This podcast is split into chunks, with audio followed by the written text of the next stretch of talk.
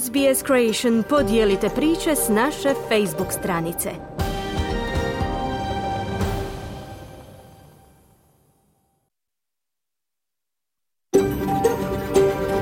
SBS, a world of difference. You're with SBS Croatian on mobile, online and on radio. Vi ste uz SBS Creation na svojim mobilnim uređajima na internetu i radiju. SBS odaje priznanje tradicionalnim vlasnicima zemlje s koje danas emitiramo program na hrvatskom jeziku. Ovim izražavamo poštovanje prema narodu Vurunđeri Vojvurung, pripadnicima nacije Kulin i njihovim bivšim i sadašnjim starješinama. Također odajemo priznanje tradicionalnim vlasnicima zemlje i svih aboriđinskih naroda i naroda s otoka u Toresovom tjesnacu na čijoj zemlji slušate naš program. Dobar dan, ja sam Mirna Primorac. 11. sati, u četvrtak 12. listopada i na početku smo jednosatnog pregleda vijesti i aktualnih tema na hrvatskom jeziku.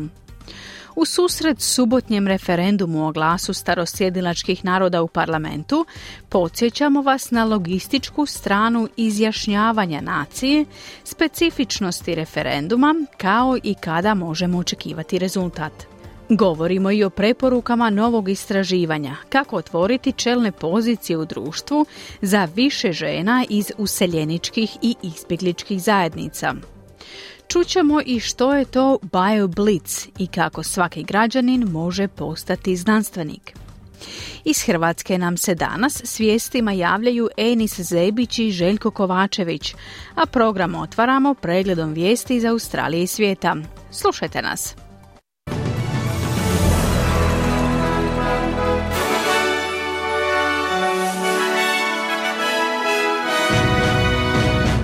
Današnjim vijestima poslušajte. Savezna vlada danas će održati sastanak kako bi dogovorila odgovor na lokalne posljedice sukoba na Bliskom istoku. Ministrica unutarnjih poslova Australije rekla je da je oslobađanje australske novinarke Cheng Li trenutak svjetlosti u mračnom vremenu za svijet. Sjedinjene američke države kažu da će podržavati Ukrajinu u ratu protiv Rusije koliko god to bude potrebno.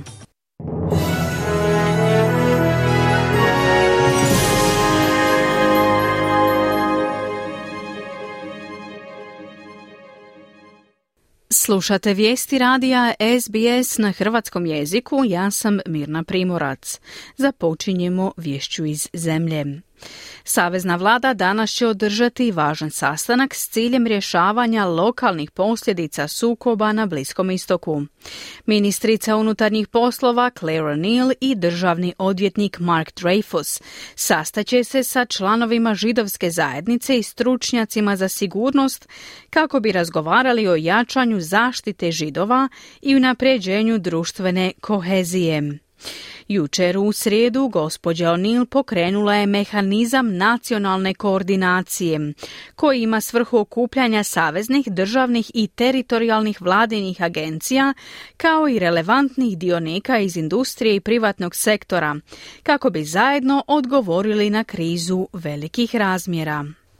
Palestinski predstavnik u Ujedinjenim narodima Riyad Mansur upozorava na prijeteću katastrofu pojasu Gaze zbog potpune blokade i vojnog napada izraelskih snaga. Napad predstavlja odmazdu za iznenadni napad koji su pokrenuli militanti Hamasa iz pojasa Gaze, napadajući izraelske gradove i uzrokujući smrt najmanje 1200 ljudi prema izvješćima izraelske vojske.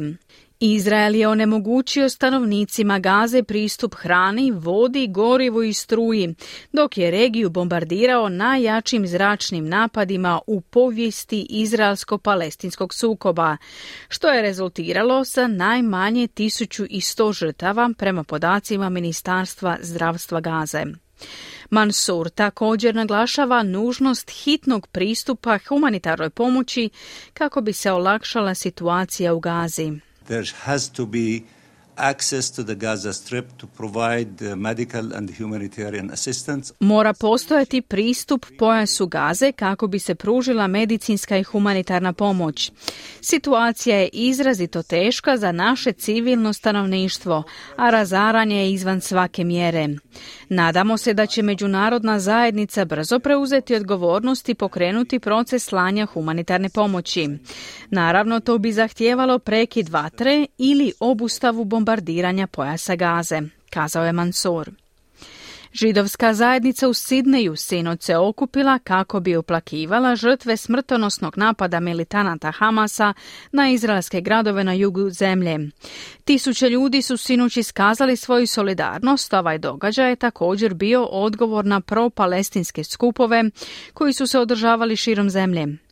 Svjedoci skupa u ponedjeljak navečer izvješćuju da su čuli antisemitski govor od nekih sudionika, uključujući skandiranje Gas the Jews.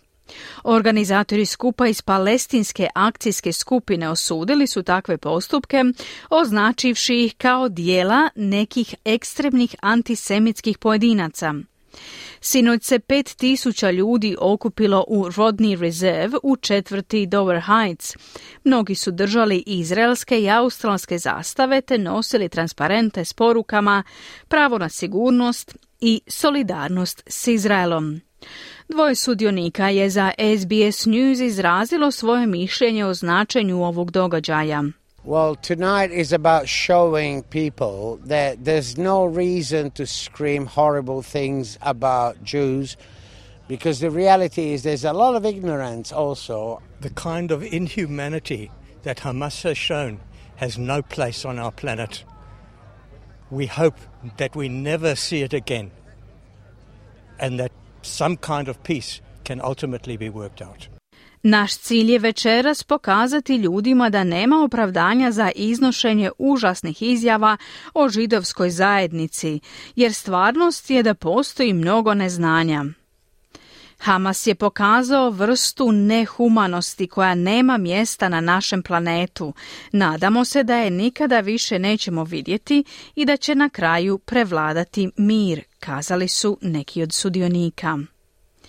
Ministrica unutarnjih poslova Australije Claire O'Neill izjavila je da je puštanje australske novinarke Cheng Li iz kineskog zatvora trenutak svjetlosti u tamnom razdoblju za svijet. Bivša voditeljica na kineskoj državnoj televiziji stigla je kući u Melbourne nakon više od tri godine provedenih u kineskom zatvoru. Kinesko ministarstvo vanjskih poslova priopćilo je da ju je sud u Pekingu osudio na dvije godine i 11 mjeseci zatvora zbog nezakonitog otkrivanja državnih tajni stranim zemljama, no detalji nisu precizirani. Gospođu Cheng je po dolasku u Melbourne dočekala obitelj s kojom redoviti kontakti nisu bili dopušteni, te ministrica vanjskih poslova Penny Wong. Ministrica O'Neill izjavila je za ABC da je oduševljena gospođom Lim i njenom obitelji. It's been a week of complete darkness um, on the international news front, and this is just a moment of sunshine for all Australians to see someone who has been incarcerated for three Protekli tjedan je obilježen potpunom tamom na međunarodnom novinarskom horizontu. No ovo je trenutak svjetlosti za sve Australce koji su napokon dobili priliku vidjeti osobu koja je tri godine provela u zatvoru. Cheng Li je prošle godine podijelila svoje iskustvo te kazala kako je imala svega deset sunčanih sati godišnje tijekom služenja svoje zatvorske kazne.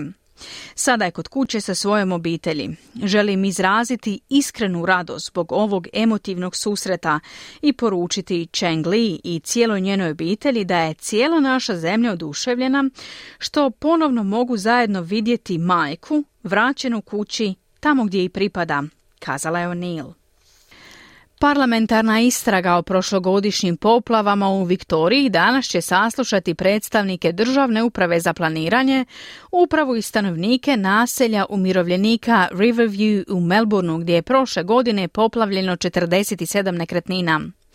Melbourne Water je jučer priznao istrazi da njihovo modeliranje nije bilo u skladu sa stvarnim opsegom poplava, te navode da aktivno surađuju s naseljem umirovljenika kako bi smanjili rizik od budućih poplava. Iz istrage proizlazi da su upozorenja o poplavama koje su bila upućena zajednici prošle godine bila nedovoljna i značajno obmanjujuća. Sjedinjene američke države iskazuju svoju potporu Ukrajini u njenom sukobu s Rusijom, obećavajući pružiti podršku koliko god ona bude potrebna. U Briselu su se sastali ukrajinski saveznici, a sastanku je nazočio i ukrajinski predsjednik Voldomir Zelenski. Unatoč trenutnim izazovima na Bliskom istoku i unutarnjem političkom kaosu u Kongresu Sjedinjenih američkih država, koji ima ključnu ulogu u donošenju odluka o zemlji, Ministar obrane Sjedinjenih američkih država Lloyd Austin izjavljuje da će Sjedinjene američke države zajedno s drugim zemljama nastaviti pružati podršku Ukrajini. Gospodin Austin predviđa moguće novo bombardiranje Ukrajine od strane ruskih snaga tijekom nadolazeće europske zime. Now this coalition continues to make history with our unity and our steadfast support for Ukraine. So make no mistake, ova koalicija nastavlja pisati povijest s našom jedinstvenom i nepokolebljivom podrškom Ukrajini. Dakle, nemojte se zavarati. Sjedinjene američke države će stajati uz Ukrajinu koliko to bude potrebno. Moramo biti spremni na mogućnost da će Kremlj ponovno napasti Ukrajinu zimi, koristeći krstareće projektile i bespilotne letjelice. Očekujemo da će Putinove snage okrutno i namjerno ciljati ukrajinske gradove, civile i ključnu infrastrukturu kazao je Lloyd Austin. White Heaven Coal suočava se s pravnim postupkom nakon što su investitori optužili ovog rudarskog diva za devalvaciju vrijednosti dionica. Bell Rock Capital Management poziva dioničare da glasuju protiv dodjele bonusa managementu White Heavena i usvajanja izvješća o naknadama tvrtke za 2023. godinu. Prema trenutačnom prijedlogu White Heaven bi mogao sniziti vrijednost svojih dionica, otkazati ili smanjiti isplate dividendi te obustaviti otkup novca, dok istovremeno dodjeljuje značajan bonus upravi tvrtke. Izvješće smanjuje ukupni povrat dioničara u odnosu na rekord poslovanja tvrtke, iako ga koriste drugi energetski divovi poput Santosa, Woodsida i BHP-a.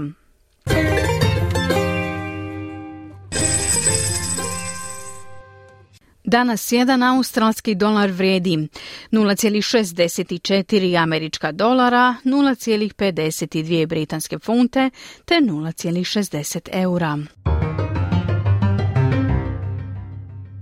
I na koncu današnja vremenska prognoza za glavne gradove Australije. U Pertu se danas očekuje sunčano vrijeme te maksimalna dnevna temperatura do 27 stupnjeva Celzijusa. U Adelaidu moguće kiša u jutarnjim satima i temperatura do 19 stupnjeva. U Melbourneu kiša i temperatura do 20 stupnjeva. U Hobartu također kiša i temperatura do 18 stupnjeva. U Kamberi kiša i temperatura do 27. U Sidneju kiša u popodnevnim satima i temperatura do 32. U Brisbaneu pretežno sunčano i temperatura do 28. I u Darwinu se danas očekuje pretežno sunčano vrijeme te maksimalna dnevna temperatura do 35 stupnjeva Celzijusa. Slušali ste vijesti radija SBS na hrvatskom jeziku. Za više vijesti posjetite internetsku stranicu SBS News.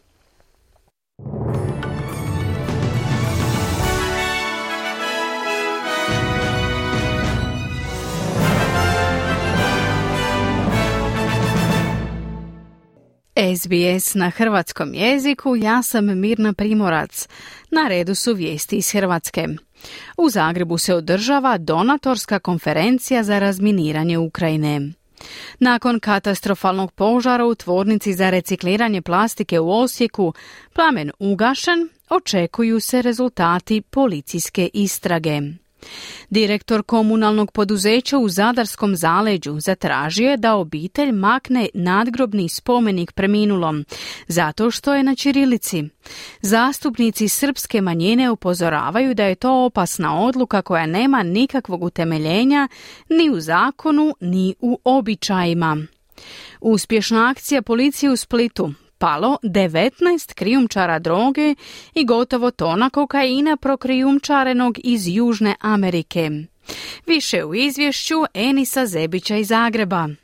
U srijedu i četvrtak Zagreb je domaćin donatorske konferencije za razminiranje Ukrajine. Srijeda je bila dan za političke ocjene, a u četvrtak će govoriti eksperti. Ukrajinski premijer Denis Šmihal rekao je da je potencijalno 30% ukrajinskog teritorija pod minama, odnosno 174 tisuće kvadratnih kilometara. Već je 250 ljudi poginulo, a 500 ranjeno. Na terenu u Ukrajini je 3000 pirotehničara i 29 vozila za razminiranje, što nije dovoljno.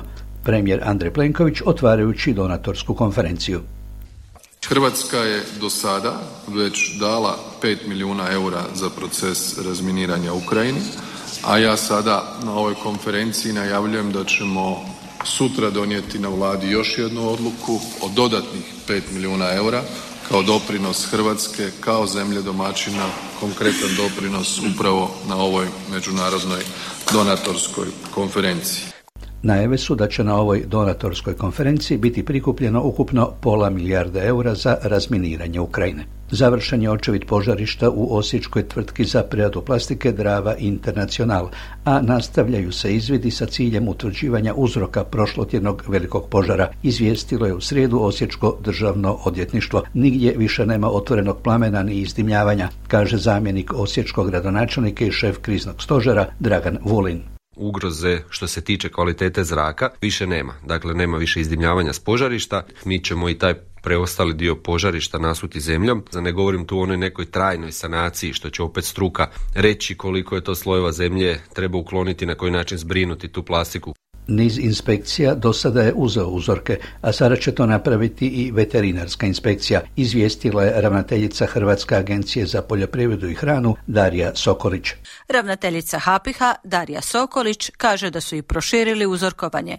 Danas je na teren izašla i veterinarska inspekcija. Prvo čekamo rezultate ovog prvog uzorkovanja. Ono je provedeno od strane poljoprivredne inspekcije. Ona upravo uzorkovala poljoprivredne proizvode koji se još nalaze na poljoprivrednim površinama, isto tako i hranu za životinje i tlo, a sanitarna inspekcija ona je uzorkovala voće i povrće na tržnicama i na OPG-ovima, veterinarska inspekcija mlijeko i jaja, ako su životinje hranjene sa hranom koja je bila izložena tim česticama dima, a potencijalno se može naći upravo u tim proizvodima.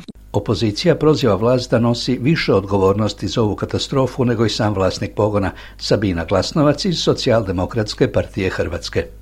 Međusobno zavađene struje unutar HDZ optužuju se za krivnju i pokušavaju sa sebe skinuti odgovornost, a već su počeli pokušaj da se sve zataška i minorizira. Anušić je župan sedmu godinu. Kako je Anušić sad naglo progledao i satelitske snimke se vidi da tvrtka već godinama ne radi u skladu s dozvolom i podigao je kaznenu prijavu, a to nije vidio prije. Marija Selak Raspudić iz Mosta. Naravno, velike odgovornosti na vlasniku ako nije postupao u skladu sa izdanom dozvolom, ali je veća odgovornost na institucijama koje su mu to sve dozvolile Dio svinjogojaca u Slavoniji usprotivio se tome da se u sklopu veterinarskih mjera protiv epidemije svinjske kuge uz zaražene svinje eutanazira i svinje koje su zdrave, ali su bile izložene bolesti. U pozadini njihovog otpora je vjerojatno medijski jako eksponirana priča da je ministar vanjskih poslova Gordan Grlić Radman suvlasnik tvrtke koja ima ekskluzivni ugovor sa državom o eutanaziji i uklanjanju bolesnih životinja i tvrdnja opozicije da on na taj način zarađuje. Predsjednik samoproglašen odbora za obranu slavonskih seljaka Tomislav Pokrovac nakon sastanka sa predstavnicima Ministarstva poljoprivrede. Da se podhitno prestane sa eutanazijom zdravih svinja. Rećemo da nismo ili jesmo zadovoljni sa načinom na koji se svinje odvoze, na koji se način radi eutanazija. Ukoliko se na ovo bude i ministarstvo i vlada Republike Hrvatske oglušila, naravno da ćemo ići u prosvjede. Zar su prosvjedi nama nešto strano?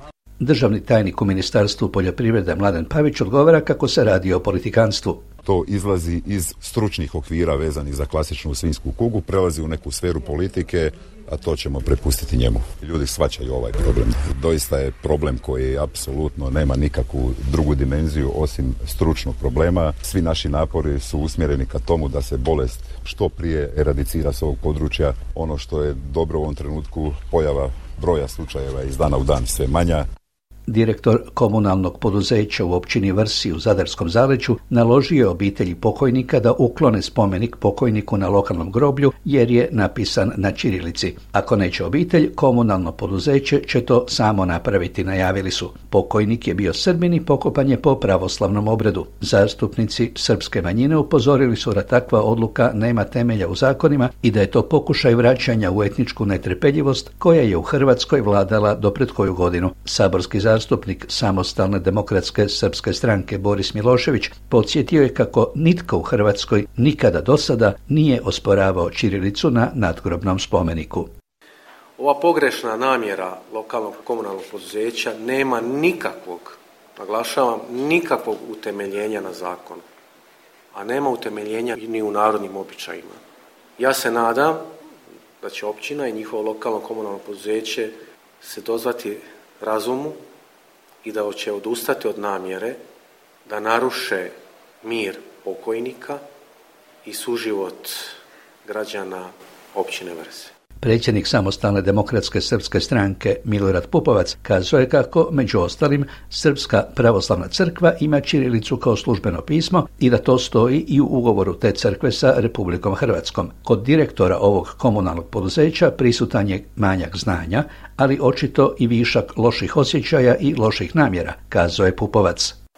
Koji loši osjećaj i loše namjere su obilježili jedno razdoblje našeg političkog života – riječ je o razdoblju od 2014. pa do 2018. 2020.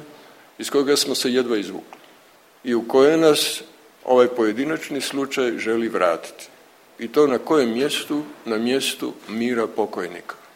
U Splitu, Solinu i Kaštelima uhapšano je u srijedu ujutru ukupno 19 ljudi u velikoj akciji policije i Ureda za suzbijanje organiziranog kriminala i korupcije. Palo je i nešto manje od tonu kokaina. Radi se o pripadnicima zločinačkog udruženja koje je krijumčarilo kokain iz Južne Amerike za zapadnu Europu, a jedan od osumnjičenika uhićen je na temelju europskog istražnog naloga kojeg je izdala Njemačka. Vrh organizacije čine dvojica koji su nedavno uhapšeni u Splitu zbog pokušaja ubojstva jednog mladića. Neslužbeno radi se o nekadašnjem sportskom direktoru jednog lokalnog nogometnog kluba i jednom kickboksaču. O policijskoj akciji ministar Davor Božinović. Radi se o jednoj međunarodnoj operaciji, još jedna u nizu uspješnih kriminalističkih istraživanja, realizacija takvih zajedničkih akcija u kojima hrvatska policija je među najefikasnijima i osim toga preuzima sve i više vodeću ulogu u borbi protiv krijumčarenja droga. Pred kraj po običaju tečaj nekoliko najzanimljivijih valuta po tečajnoj listi privatne Zagrebačke banke. Za 100 engleskih funti mogli biste dobiti 111 eura, za 100 švicarskih franaka 100 eura, za 100 američkih dolara 90 eura i za 100 australskih dolara 58 eura. Obrnuto za 100 eura možete dobiti 83 funte, 92 franka, 101 američki ili 159 australskih dolara. Tu kod nas se bablje ljeto nastavlja za četvrtak na obali najavljuju do plus 29 stupnjeva Celzija, što je za 12. listopad sasvim solidno, a onda neko ozbiljnije pogoršanje. Toliko za današnje jutro, do slušanja za 7 dana, a sada natrag u studio. Hvala Enisu. Okrećemo se sada sportskim događajima. Hrvatska nogometna reprezentacija u četvrtak prvi put igra na igralištu Osječke Opus Arene. Suparnik je turska reprezentacija, a u Hrvatskoj momčadi puno je izostanaka. Za nastup na europsko prvenstvo bore se hrvatske rukometašice koje su krenule pobjedom. Javlja Željko Kovačević. Hrvatska nogometna reprezentacija u četvrtak u 20 sati 45 minuta po hrvatskom vremenu prvi puta igra na igralištu Osječke Opus Arene. Suparnik je u utakmici kvalifikacije za europsko prvenstvo Turska. Utakmice to dvije vodeće momčadi skupine, no Hrvatska ima utakmicu manje. Na zadnjoj konferenciji za novinstvo prije utakmice govorili su običajno izbornik Zlatko Dalić i kapetan Luka Modrić. Dalić se našao velikim problemom u sastavljanju momčadi s obzirom na brojne ozljede u napadu. Nema Ivana Perišića, Mislava Oršića, neće biti ni Andreja Kramarića, ni Luke Ivanušeca, te vjerojatno ni Brune Petkovića. Marko Livaja se nedavno oprostio od reprezentacije. Novinari su došli do zaključka kako bi Dalić mogao nastupiti s Livakovićem na golu, Stanišićem Šutalom, Gvardiolom i Sosom nazad, odnosno na bokovima. U sredini bi bili Modrić, Brozović i Kovačić, naprijed Pašalić, Musa i Brekalo. Jedino je upitno hoće li umjesto Sose igrati jedini osjećaj na reprezentaciji član škotskih Rangersa Borna Barišić. Pa sigurno da je ovo ključna utakmica. Mislim da je ovo ključ sutra odlaska na euro i tako tu utakmicu gledamo, tako njoj razmišljamo, tako za nju se pripremamo. Pa uvijek kod nas teška situacija, uvijek kod nas i pricak i neko fali, nekoga nema. Imamo nove igrače koji će dobiti šansu, e, oni svoju šansu čekaju, evo sutra je prigoda, ali isto tako nećemo staviti pri njih jedan veliki pricak da oni u tom pritisku ne izgore. Igrat ćemo kao momčad, kao tim, kao uvijek do sada i probati pobijediti utakmicu. Rekao je Dalić, Turska Osijek dolazi s novim izbornikom nakon što je Njemac Štefan Kunc dobio otkaz. Momčad je preuzeo Talijan Vincenzo Montella, što se Daliću baš i ne sviđa. E, novi izbornik, e, novi stil, novi način igre i dokazivanje igrača. E, dobar trener koji ima stil da želi igrati nogomet, da gaji pas igru i sigurno će biti za nas teža situacija sa novim izbornikom. Imaju kvalitetu i za nas teži posao. Nadam se da ćemo novi stadion pamtiti po rezultatu, a ne samo po njegovom fantastičnom izgledu. Optimistično je počeo kapetan Modrić. Stadion izgleda impresivno, još nisam uspio vidjeti sve, sve detalje, tako da se veselimo sutrašnje utakmici. Nadam se da i da ćemo ga pamtiti ne samo po ovome nego i po rezultatu. Odlična ekipa, imaju dosta kvalitete. Naravno igramo kući na novom stadionu pred našim navijačima i puni smo želje da, da odigramo veliku utakmicu na, na novom stadionu i nadam se da ćemo, da ćemo to i napraviti, ali da nas čeka jedna teška utakmica protiv odlične ekipe prema kojoj imamo veliki respekt, to, to definitivno. Hrvatski rukometašice otvorili su kvalifikacije za Euro 2024. godine pobjedom protiv Grčke u Karlovcu sa 32-22. Izbornik Nenad Šoštarić za Hrvatski radio je rekao. Nije bilo perfektno, bilo, bilo je dobro i zbilja smo odigrali jednu, jednu lijepu utakmicu, ono što je osnova svega, dali smo šansu svima da igraju, da svi shvate da su sastavni dio ove ekipe, ove obitelji koja se zove Hrvatska ženska reprezentacija i koja je jedan strašno, strašno, strašno veliki motivacijski faktor i za buduće, za sve curice koje će se baviti rukometom. Šporski pozdrav iz Hrvatske za SBS radio Željko Kovačević. Hvala Željku. Došli smo do kraja vijesti u današnjem programu. U nastavku govorimo o subotnjem referendumu, preprekama koje u profesionalnom životu imaju žene iz useljeničkih zajednica te o građanima znanstvenicima. Slušajte nas. Slušate SBS na hrvatskom jeziku, ja sam Mirna Primorac. Vrijeme je za australske aktualnosti. U subotu 14. listopada održava se referendum na kojemu će se glasati o uspostavi glasa, nezavisnog tijela australskih starosjedilaca u parlamentu. Građani će se na glasačkim listićima moći izjasniti sa da ili ne, odnosno podržavaju li ili ne podržavaju ustavne promjene kojima bi se priznali pripadnici australskih prvih naroda putem uspostave takvog jednog tijela u parlamentu. Protivnici i zagovornici uspostave glasa vode svoje kampanje u posljednjem tjednu pred održavanje referenduma. S anketama javnog mijenja koje pokazuju da prednost u ovom trenutku imaju protivnici glasa. Prilog Grega Dajeta za naš je program pripremila Ana Solomon. U Australiji se u subotu 14. listopada održava prvi referendum od 1999. godine na kojemu će ljudi glasati s da ili ne, odnosno podržavaju li ili ne podržavaju ustavne promjene kojima bi se priznali pripadnici australskih prvih naroda putem uspostave glasa – nezavisnog tijela australskih starosjedilaca u parlamentu. U posljednjem smo tjednu pred referendum, a ankete javnog mijenja pokazuju da protivnička kampanja u ovom trenutku uživa najveću podršku. Pat Callanan iz Australskog izbornog povjerenstva je kazao da je subotnji referendum veliki poduhvat. It is actually the biggest peacetime logistical event in Australia, so it's absolutely massive. Um, we're well, well versed at it because we do it every three years for a federal election and a referendum is pretty similar in how that works. To je zapravo najveći mirnodopski logistički događaj u Australiji. Apsolutno je ogroman. Dobro smo upućeni u to jer pratimo slične procedure svake tri godine za savezne izbore. Referendum je prilično sličan po načinu funkcioniranja. Također imamo i mogućnost glasanja u udaljenim područjima. Dakle, imamo svoje osoblje diljem zemlje i osiguravamo da ljudi glasuju i u udaljenim zajednicama. To može biti prilično naporno, Ponekad koristimo čamce i helikoptere kako bismo dosegli i te birače, pojašnjava Callanan. Prebrojavanje glasova će započeti po zatvaranju birališta, no kako Pat Callanan navodi, konačan rezultat možda neće biti poznat u subotu navečer. To je zato što je najmanje milijun i dvijesto tisuća birača podnijelo zahtjev za glasanje putem pošte.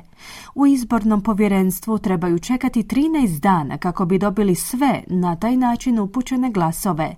U slučaju tjesnog rezultata glasanja, konačan rezultat bi mogao ovisiti upravo o tim glasovima. It's really hard to predict what's going to happen there, but I would say to people be prepared for there, to potentially not be a result on the night. Um, Vrlo je teško predvidjeti što će se dogoditi, no temeljem zakona trebamo čekati 13 dana na prihvat svih poštanskih glasova. I to je razlog zašto bi prebrojavanje moglo potrajati duže od očekivanog.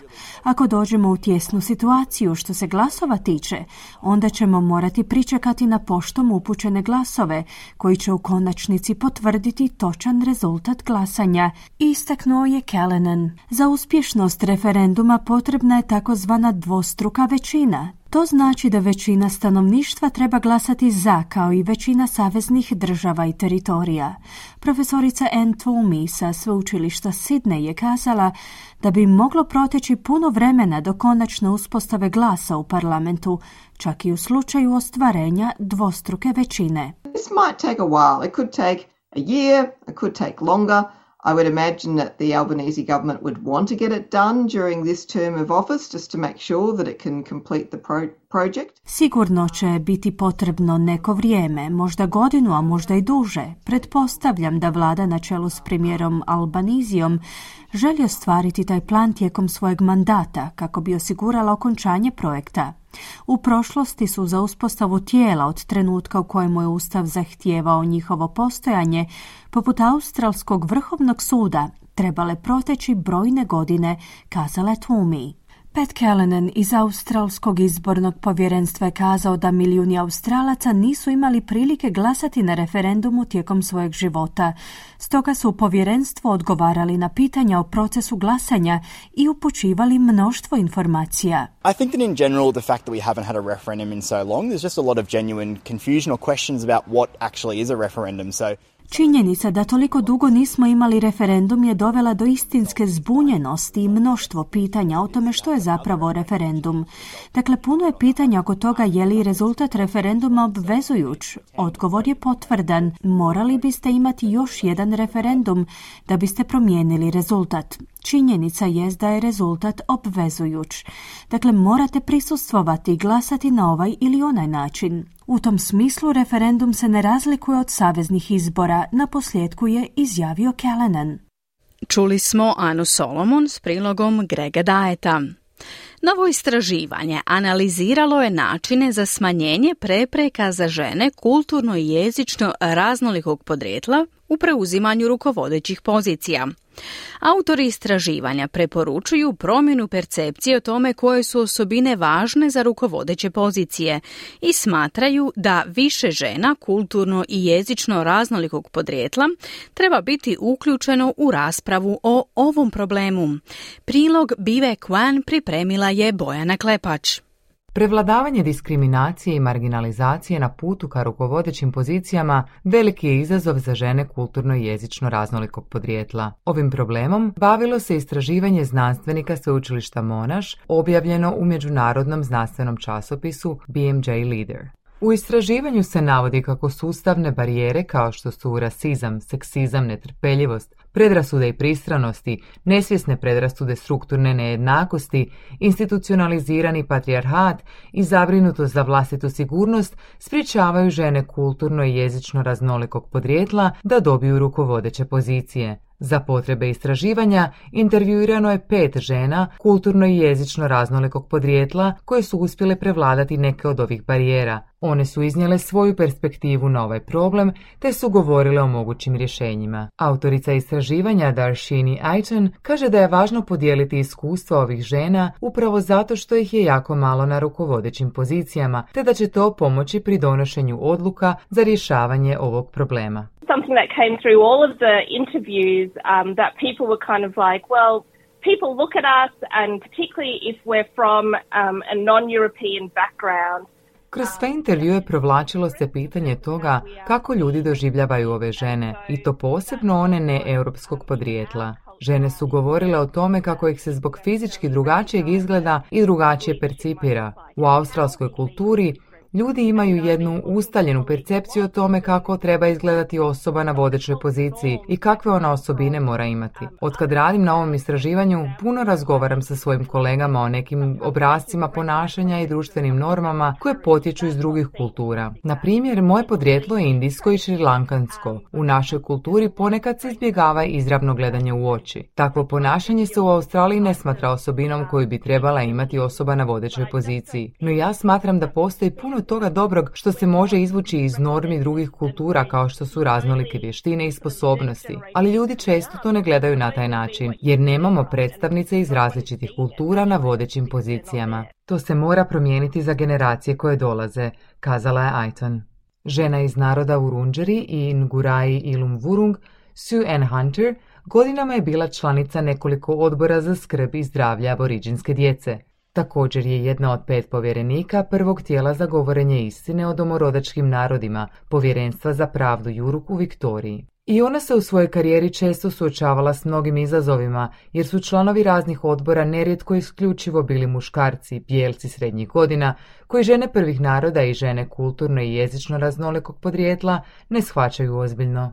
And you actually have to make a noise and stand up, really stand up strongly for what you believe in to be able to make the difference. It becomes quite disheartening. So uh, I think, you know, it takes, um, and dare I say it, a strong woman Zapravo se moraš pobuniti, te se snažno zauzeti za ono što vjeruješ da bi uistinu napravila neku razliku. Često je to prilično obeshrabrujuće. Usuđujem se reći da mislim da je potrebno da na rukovodećim pozicijama budu snažne žene, koje se ne bore samo za određeni tip posla, kao što je u mom slučaju pravda i boljitak prvih naroda, nego i za iduću generaciju djevojaka čiji će se glas čuti i koji se neće trebati suočavati s ovakvim izazovima kroz koje mi prolazimo, kazala je Hunter. Australska odvjetnica i zagovornica ljudskih prava Mariam Bey Sadeh izvršna je direktorica organizacije Media Diversity Australia, čija je misija transformirati australski medijski krajolik kako bi autentično predstavljao raznolikost nacije – Marijam je rodom iz Afganistana, a iza sebe je ostavila odvjetničku karijeru da bi se posvetila zagovaranju rodne i kulturne raznolikosti. Ona kaže da su prepreke s kojima se žene suočavaju ozbiljne i da sprječavaju talentirane žene da dođu na rukovodeće pozicije. Ona navodi neke primjere ponašanja koja dugoročno imaju štetne posljedice.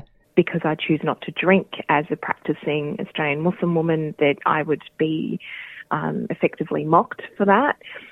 Having worn a headscarf for quite a long time throughout my career and the assumptions that people made with that. Ja sam australska muslimanka i ne pijem alkohol, zbog čega su me često ismijavali. Dugo sam tijekom svoje karijere nosila maramu, zbog čega bi ljudi pretpostavili da ne govorim engleski. Bilo je situacije u kojima sam ja kao odvjetnica bila u prostoriji u koju bi ušao drugi odvjetnik, koji bi me pogledao i rekao Jesam li na krivom mjestu?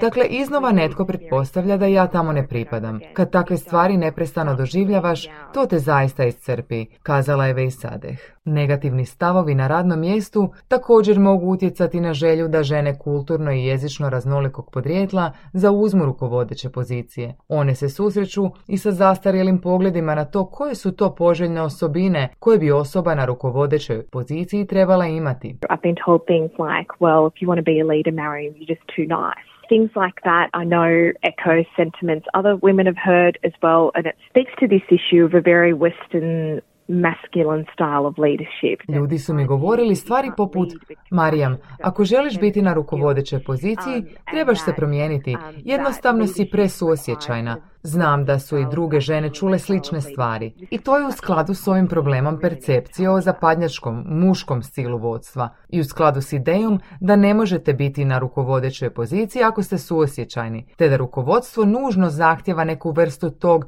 zapadnjačkog muškog stila. Ovo je jednostavno zastarjelo razmišljanje koje moramo osporavati, dodala je Vejsadeh. Sue Ann Hunter ističe da je njezin rad s Juruk povjerenstvom za pravdu dodatno naglasio razmjere ovog problema. And if we really look at the structure, so I'm on the commission and we're looking at um, systemic racism or systemic injustices towards First Peoples.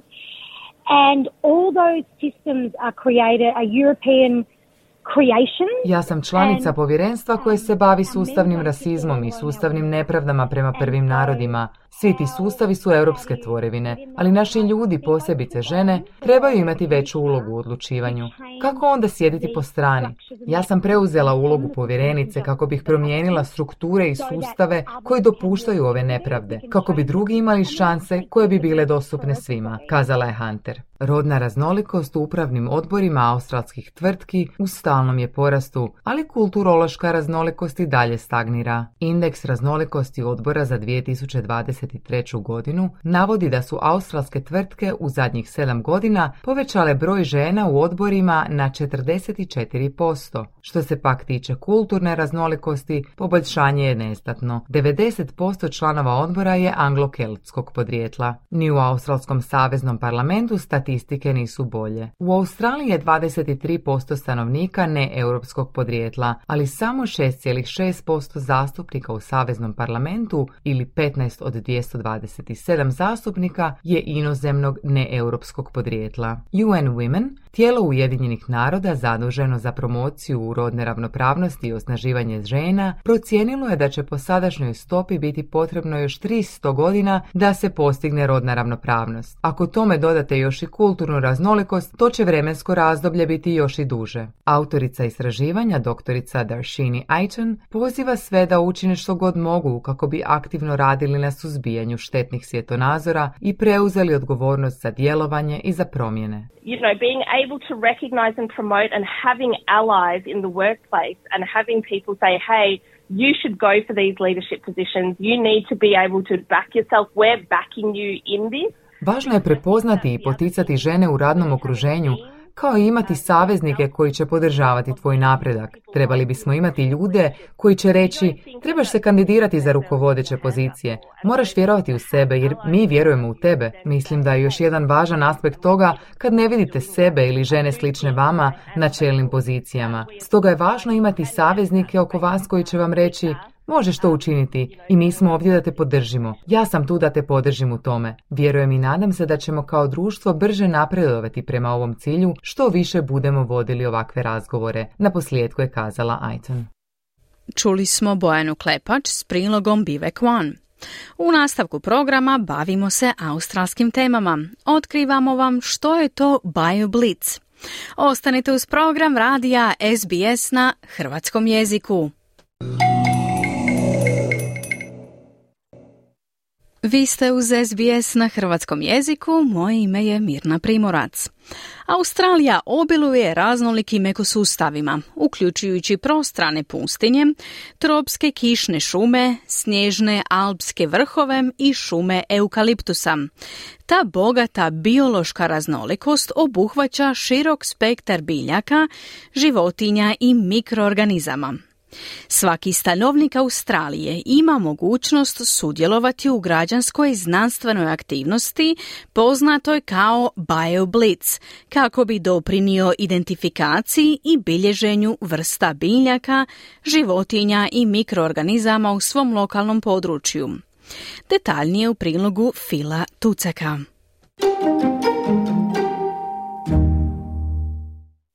Znanstvenici provode terenska istraživanja i ankete kako bi saznali koje biljke i životinje postoje na određenom području. No, s obzirom na veličinu Australije, građanska znanstvena aktivnost pruža priliku za angažiranje javnosti u volontiranju za prikupljanje i klasificiranje informacija kao podrška znanstvenicima i istraživačima. Projekti građanske znanosti doprinose povećanju znanja o okolišu, omogućujući nam bolju brigu o njemu. BioBlitz je građanska znanstvena aktivnost u kojoj članovi javnosti sudjeluju zajedno sa znanstvenicima kako bi zabilježili što više biljnih i životinskih vrsta na određenoj lokaciji u određenom vremenskom razdoblju. Na južnoj obali zapadne Australije veterinar David Edmonds živi u Walpolu, gdje koordinira Walpole Wilderness BioBlitz. Walpole Wilderness is one of the wettest parts of Western Australia and there's a whole range of species and ecosystems that occur here that occur nowhere else in the world. So we've got plants and animals that are found nowhere Walpole je jedan od najvlažnijih dijelova zapadne Australije. Ovdje postoji čitav niz vrsta i ekosustava koje ne možete pronaći nigdje drugdje na svijetu. Imamo biljke i životinje koje su endemske, a neka područja su potpuno neistražena, pa ne znamo što ćemo tamo otkriti. Neki od tih organizama datiraju iz vremena prije dinosaura, što čini ovo područje izuzetno važnim za biološku raznolikost, kazao je Edmonds. Poput Walpola postoji mnogo dijelova Australije o kojima još uvijek ne znamo dovoljno. Uključivanje zajednice u projekt BioBlitz okuplja ljude i pruža uvid u okoliš koji pomaže znanstvenom razumijevanju određenih krajolika. A BioBlitz is, is very empowering. It allows people to actually build a network of other like-minded people but it's also really important that you understand that every observation Projekt BioBlitz je vrlo osnažujući. Omogućuje ljudima da izgrade mrežu istomišljenika. Također je važno shvatiti da svako opažanje, svaki zabilježeni podatak ima utjecaj. To pridonosi našem znanju, povećava razumijevanje i doprinosi boljim rezultatima upravljanja okolišem, dodao je Edmonds. Svatko se može uključiti u projekt BioBlitz koji često organiziraju lokalne zajednice, organizacije za očuvanje prirode ili upravljanje prirodnim resursima. Sudionici prolaze kroz određeno prirodno područje unutar zadanog vremena, dokumentirajući što više bioraznolikosti. With a BioBlitz, anyone can participate. There's a range of activities for a range of skill levels. So people can come out whether they want to walk long distances or short distances. They can get into a whole range of different environments. U projektu BioBlitz se može sudjelovati na različite načine, bez obzira na razinu vještina. Ljudi mogu hodati na duže ili kraće udaljenosti, istraživati različite okoliše.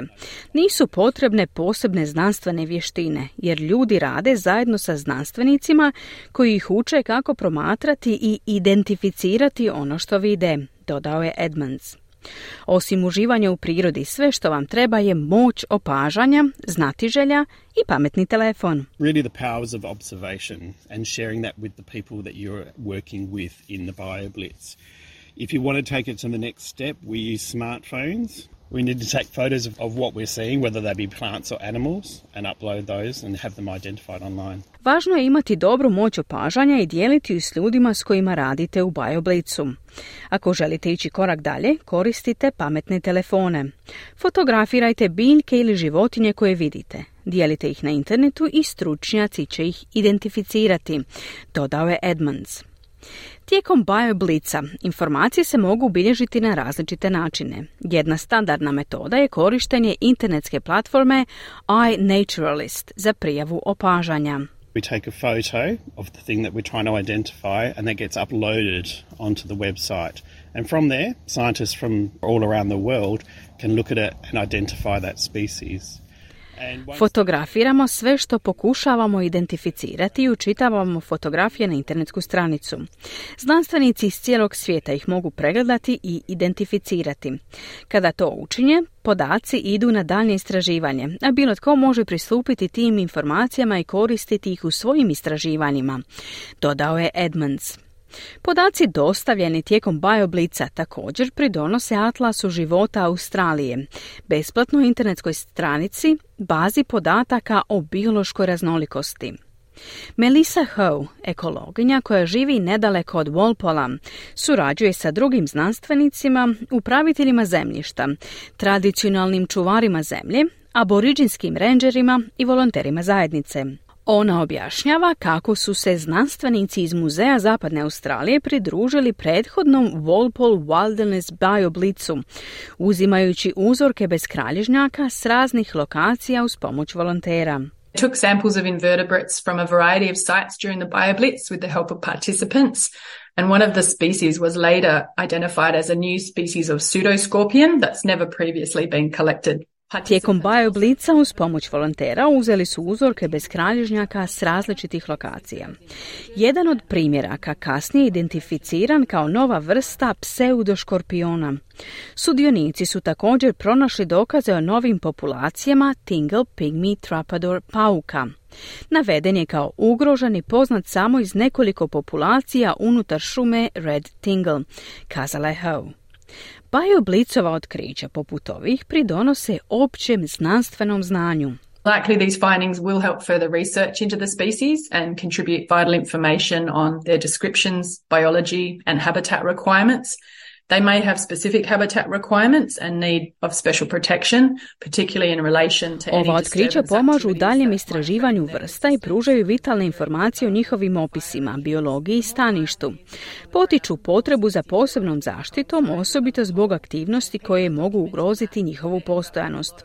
Što više očiju i ušiju imate na terenu, to ćete vjerojatnije otkriti različite vrste, a dokumentiranje od strane ljudi pridonosi obilju podataka dostupnih za daljnja istraživanja, dodala je Howe.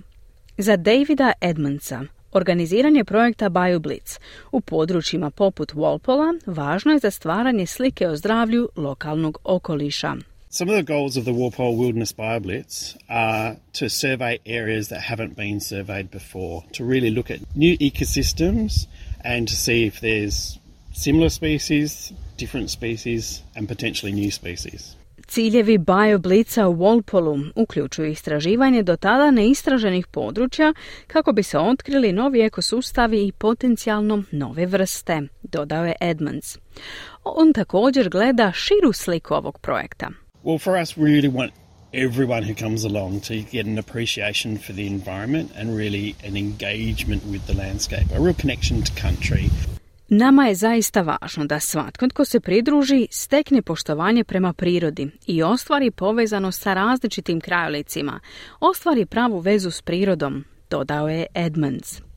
Spajajući znanstvenike, lokalnu zajednicu, BioBlitz broji biljne i životinske vrste u određenom području i okuplja ljude kako bi dijelili znanje.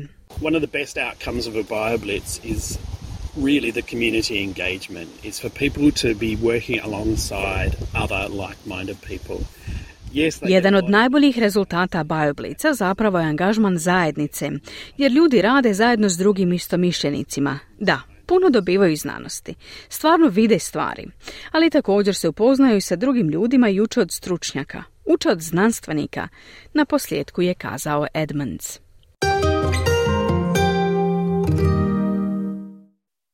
Čuli ste prilog Fila Tucaka o Bajoblicu.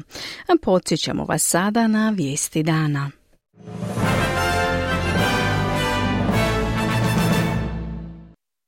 Savezna vlada danas će održati sastanak kako bi dogovorila odgovor na lokalne posljedice sukoba na Bliskom istoku. Ministrica unutarnjih poslova Australije Claire O'Neill rekla je da je oslobađanje australske novine Chengli iz kineskog zatvora trenutak svjetlosti u mračnom vremenu za svijet. Sjedinjene američke države kažu da će podržavati Ukrajinu u ratu protiv Rusije koliko god to bude potrebno.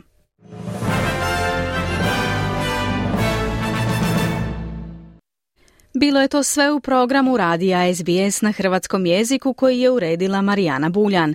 Ja sam Mirna Primorac. Hvala na slušanju i pozdrav do sutra u isto vrijeme od 11 do 12 sati. Želim vam ugodan dan. Želite čuti još ovakvih tema? Slušajte nas na Apple Podcast, Google Podcast, Spotify ili gdje god vi nalazite podcaste.